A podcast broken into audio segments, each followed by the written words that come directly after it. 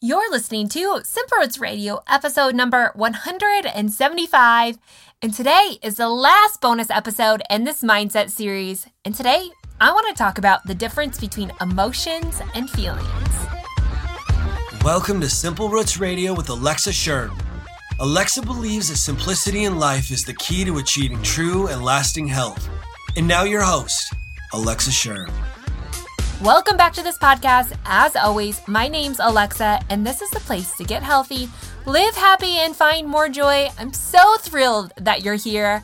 We're just one episode away from the end of our mindset series. What a whirlwind this summer has been, but in such a good and an enlightening way. I hope that you have found this so beneficial and helpful in your own life. I know I have been working through this stuff and processing it. And honestly, just coming to the understanding, like I mentioned last week on the bonus episode and talked to Amy about, is that this work has to be done in order to heal. Yeah, we can maybe slap some band aids on it, maybe work on our nutrition, but to heal the whole of who we are, we have to do the deep emotional work that it requires. Now, it takes time. There's no simple fix, but it is so worth it on the other side. Like Amy said, to have that feeling of just coming home again. And I think so many of us are missing that or not even sure of what that feels like. But once you taste it, you'll just want more and more and more of it to really be who you were designed to be. Because we need that. Like, we need each and every person here to do their purpose, to live their life, and to spread more joy and happiness. So, today on the show, I wanted to do another quicker bonus episode on the difference between emotions and feelings.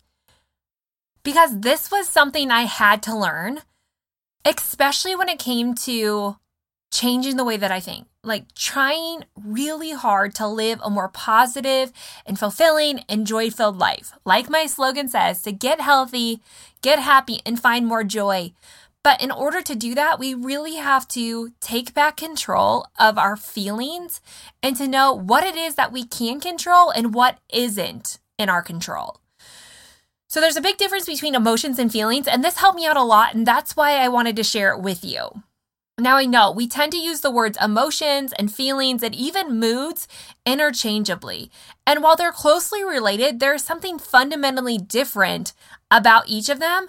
And that's why this is so important to understand. Emotions and feelings are two very different things. Yes, related, close. I shouldn't say very different, but they are different things and they're a different response inside of our brain. In fact, both are coming from different points of our brain. One is more of our unrealistic, irrational, unreasonable brain. And the other one is where we start to grasp and put it into action. So we're going to start by clarifying what are emotions and what are feelings. And there's just one simple way that I remember this, and it changes the way I do things. So to start with, let's look at emotions. So, emotions are more physical and instinctive. They've actually been programmed into our genes and are hardwired into our genetics. Of course, these are complex and involve various physical and cognitive responses. The general purpose is to produce a specific response to a stimuli, basically saying that emotions are our reaction to the environment. So if you have a pen and paper with you, write that down. Emotions are a reaction to our environment. Now, what's interesting about emotions, unlike feelings, is that emotions can actually be measured objectively by things like blood flow, brain activity, facial expressions, and body stance. Like I mentioned, the emotions tend to come from more of our unrealistic, irrational, illogical part of our brain, which is our limbic system. And so we just have to be aware of that, that we have to put meaning to our emotions. And that's where feelings come into play. Feelings create the meaning behind the emotion that we're feeling. Now, when it comes to emotions, most people can pinpoint like four or five general emotions, but psychologists have actually identified 21 different categories of emotions.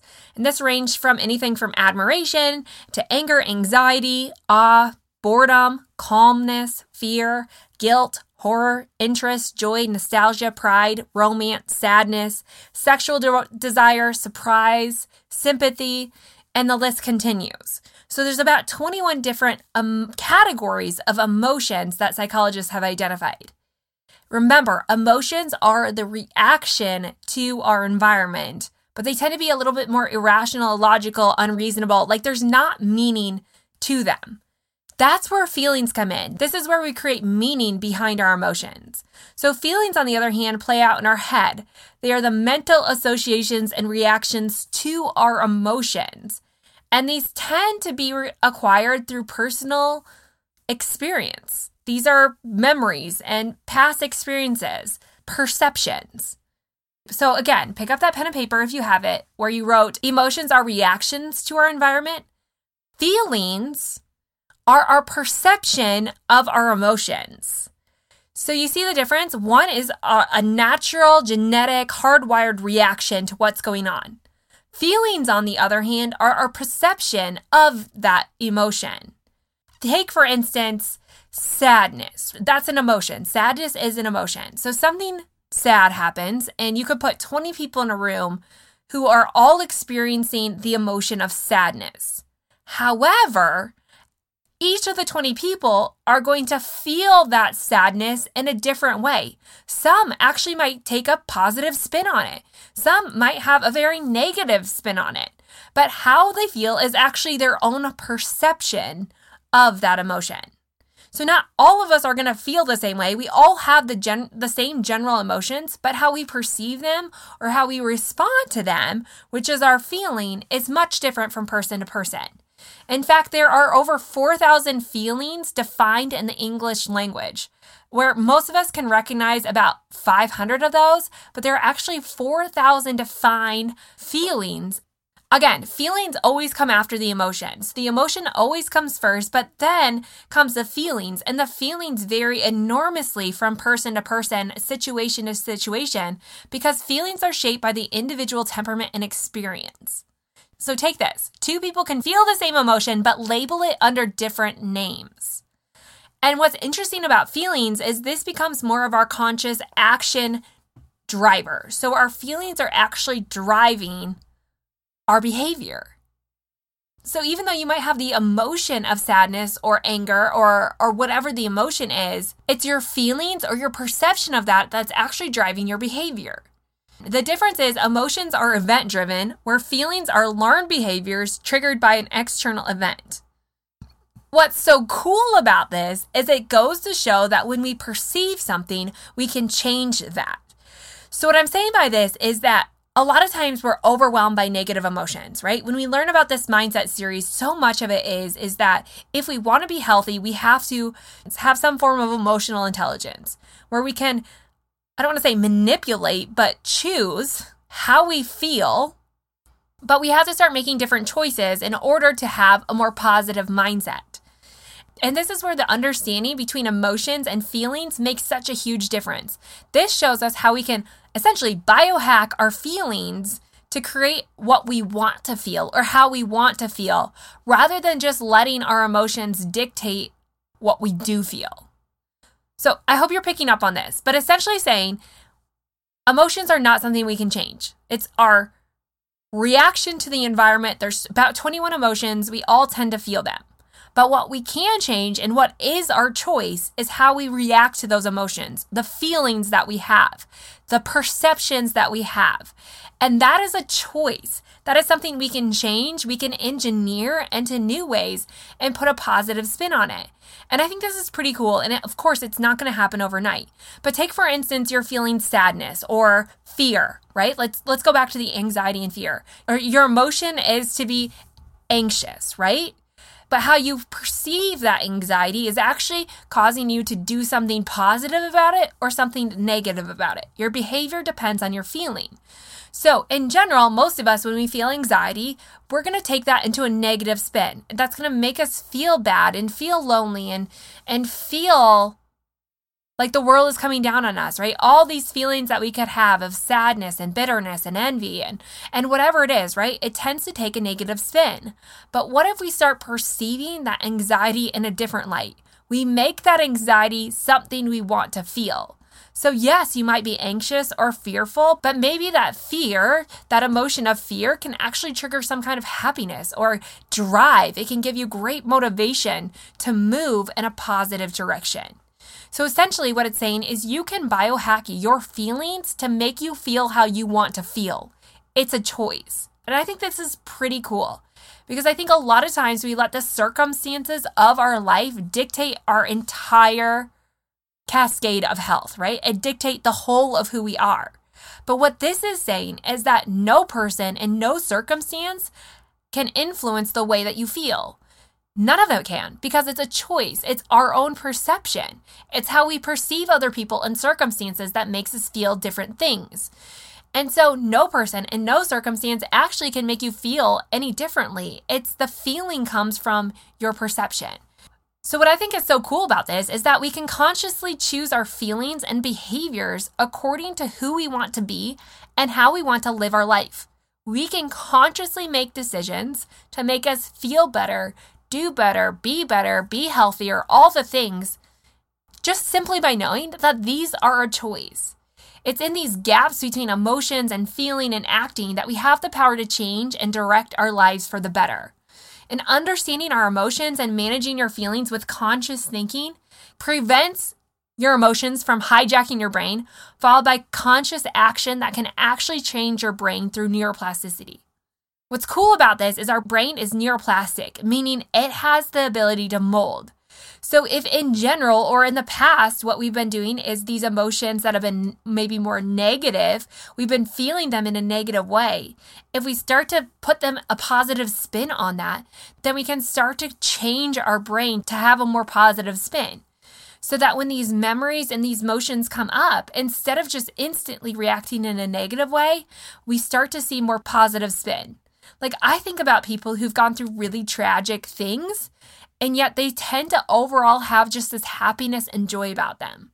That wasn't probably as instinctful as it was a choice. They made a choice somewhere along the way to not let their emotions ruin their life, to not let their emotions hijack their brain, but they chose how they felt and they put a positive spin on that, and that changed the trajectory of their life. So I think this is pretty cool information because I really do believe that it can change the trajectory of our life. This alone, this knowledge alone, and that we have the ability to choose how we want to feel, and we can choose regardless of the circumstance that we're put in because our brain is neuroplastic, meaning it can change and over time it will change if we just stay consistent with it. What's also cool is we no longer have to allow other people and other circumstances to dictate how we feel. It's our choice and our perception, not their own. Only we are in charge of how we feel. I wanted to share some wisdom from Brendon Burchard in the book High Performance Habits. And this is a great resource if you want to learn more about feelings and emotions and, and basically creating better habits in your life. But in the section uh, called Seek Clarity, he states the second practice that will help heighten and sustain clarity in your life is to ask yourself frequently what is the primary feeling I want to bring to the situation, and what is the primary feeling I want to get from the situation. I just think those are really great questions because I don't think often we think that we can control our feelings in those kind of ways. I think we allow the emotions that we're feeling in other people to maintain power over us when we actually make the choice in how we want to feel. He also goes on to state a great example. He says, If I'm in a meeting and people suddenly start arguing with a negative tone, I'll probably experience immediate emotions like fear, anger, or sadness. The response is pretty predictable. My heart will start pounding, my hands will get sweaty, my breathing will get shallow. Those emotions can soon evoke feelings of dread or anxiety. Knowing this, I can choose to feel differently, and the meeting, even if those emotions come up instinctively, I can tell myself that the emotions are just telling me to pay attention, or to speak up for myself, or to feel empathetic towards others. Instead of allowing the emotion to evoke the feeling of dread, I can just let it be, take a few deep breaths, and choose to feel alert yet calm. I can keep breathing deeply, speak in an even tone, sit comfortably in my chair, think positively about the people in the room, choose to be a calm force amid the storm, all the choices generate a new feeling that's different from what came up earlier. My automatic emotions don't have to be in charge. My feelings are my own. I'm going to repeat that last line because I think it's so good and even worth writing down and having with you from time to time. He states, My automatic emotions don't have to be in charge. My feelings are my own. He goes on to say, Over time, if I choose to create the feelings I want for my emotions, my brain will likely habituate to the new feelings. Fear suddenly doesn't feel so bad anymore because my brain has learned that I'll deal with it well. My old references for how I feel after the emotion have changed, and that can change the actual autonomic emotion's power. The emotion of fear still might get triggered, but now the feeling I sense from it is what I've created in the past. Emotions come and go, they're mostly immediate, instinctive, and physical, but feelings last, and they're often a result of rumination, which you have control over. All you have to do is get yourself to choose how you want to feel in each situation you enter. So maybe you're going into a hard conversation with your child. You have to choose how you want to feel before you go in. Or in those situations, over time, the more you get yourself into these habitual rhythms of choosing a more positive, calm state, the more likely your body will go back to that and respond in any situation in that way. So, in your everyday life, my question to you today is what do you want to feel today? Because ultimately, we can't choose our environment, but we can choose how we perceive that, how we react to that. And that changes through changing our feelings.